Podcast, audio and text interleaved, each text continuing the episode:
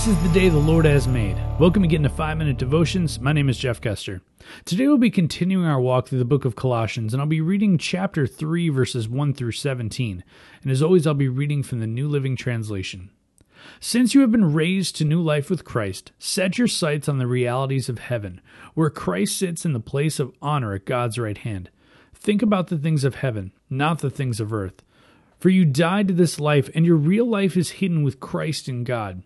And when Christ, who is your life, is revealed to the whole world, you will share in all his glory. So put to death the sinful earthly things lurking within you. Have nothing to do with sexual immorality, impurity, lust, and evil desires. Don't be greedy, for a greedy person is an idolater, worshipping the things of this world. Because of these sins, the anger of God is coming. You used to do these things when your life was still a part of this world. But now is the time to get rid of anger, rage, malice behavior, slander, and dirty language. Don't lie to each other, for you've stripped off your old sinful nature and all its wicked deeds. Put on your new nature and be renewed as you learn to know your Creator and become like Him. In this new life, it doesn't matter if you're a Jew or a Gentile, circumcised or uncircumcised, barbaric, uncivilized, slave or free. Christ is all that matters, and He lives in all of us. Since God chose you to be the holy people He loves, you must clothe yourselves with tender hearted mercy, kindness, humility, gentleness, and patience. Make allowance for each other's faults, and forgive anyone who offends you. Remember, the Lord forgave you, so you must forgive others. Above all, clothe yourselves with love, which binds us all together in perfect harmony. And let the peace that comes from Christ rule in your hearts.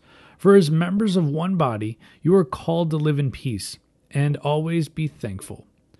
Let the message about Christ in all its richness fill your lives. Teach and counsel each other with all the wisdom he gives. Sing psalms and hymns and spiritual songs to the God with thankful hearts. And whatever you do or say, do it as a representative of the Lord Jesus, giving thanks through him to God the Father. This section has so much to unpack, and there's so much that I would love to talk about, but I can only focus on really one thing. So I'll focus on chapter or verse 12 and 13. It says, Since God chose you to be the holy people he loves, you must clothe yourselves with tender-hearted mercy kindness, humility, gentleness, and patience. Make allowance for each other's faults, and forgive anyone who offends you. Remember, the Lord forgave you, so you must forgive others. You know, as I read that, I emphasized a few things. You must clothe yourselves with righteousness, tenderheartedness, humility, gentleness, patience. Remember, you must forgive others. There's no gray area there. That's what God wants us to do. He wants us to be kind people, humble people, gentle people, patient people. He wants us to forgive others. And he demands it of us. He God forgave you of so much.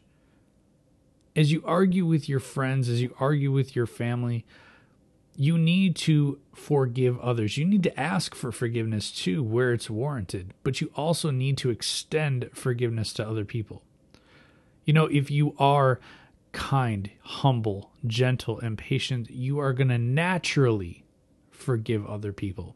You see, that's why that's first. I, there's so many things about this passage that I really love, but the reason he puts those things first kindness, humility, gentleness, patience if you're doing those things, you're naturally going to forgive others that wrong you.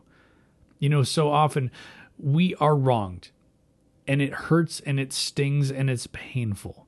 And sometimes it takes us a while to get over it. But really, at the end of the day, God calls on you to forgive others just as He forgave you. You know, He, Jesus even said, Hey, you got to take the plank out of your own eye before you take the speck out of somebody else's. There are things in your life that you need to work on. There are things in my life that I need to work on too. I'm not always the most kind and gentle person, but I do always need to forgive others whether I'd like to or not, that's one thing that I must do. That's one thing that God commands us to do is forgive others because he forgave us. Let's pray. Heavenly Father, thank you so much for the forgiveness that you offer to us. And God, as we go through our lives and people wrong us and people hurt us, God, I pray that you remind us to forgive others. Because so often, God, we forget to forgive others. We don't want to forgive others. We put it on the back burner and we refuse to even do it. But God, let us be people who forgive.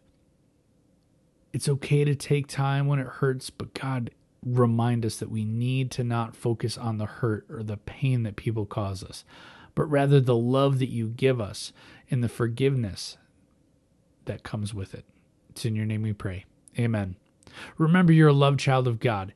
And how are you going to echo Christ today? We'll see you tomorrow.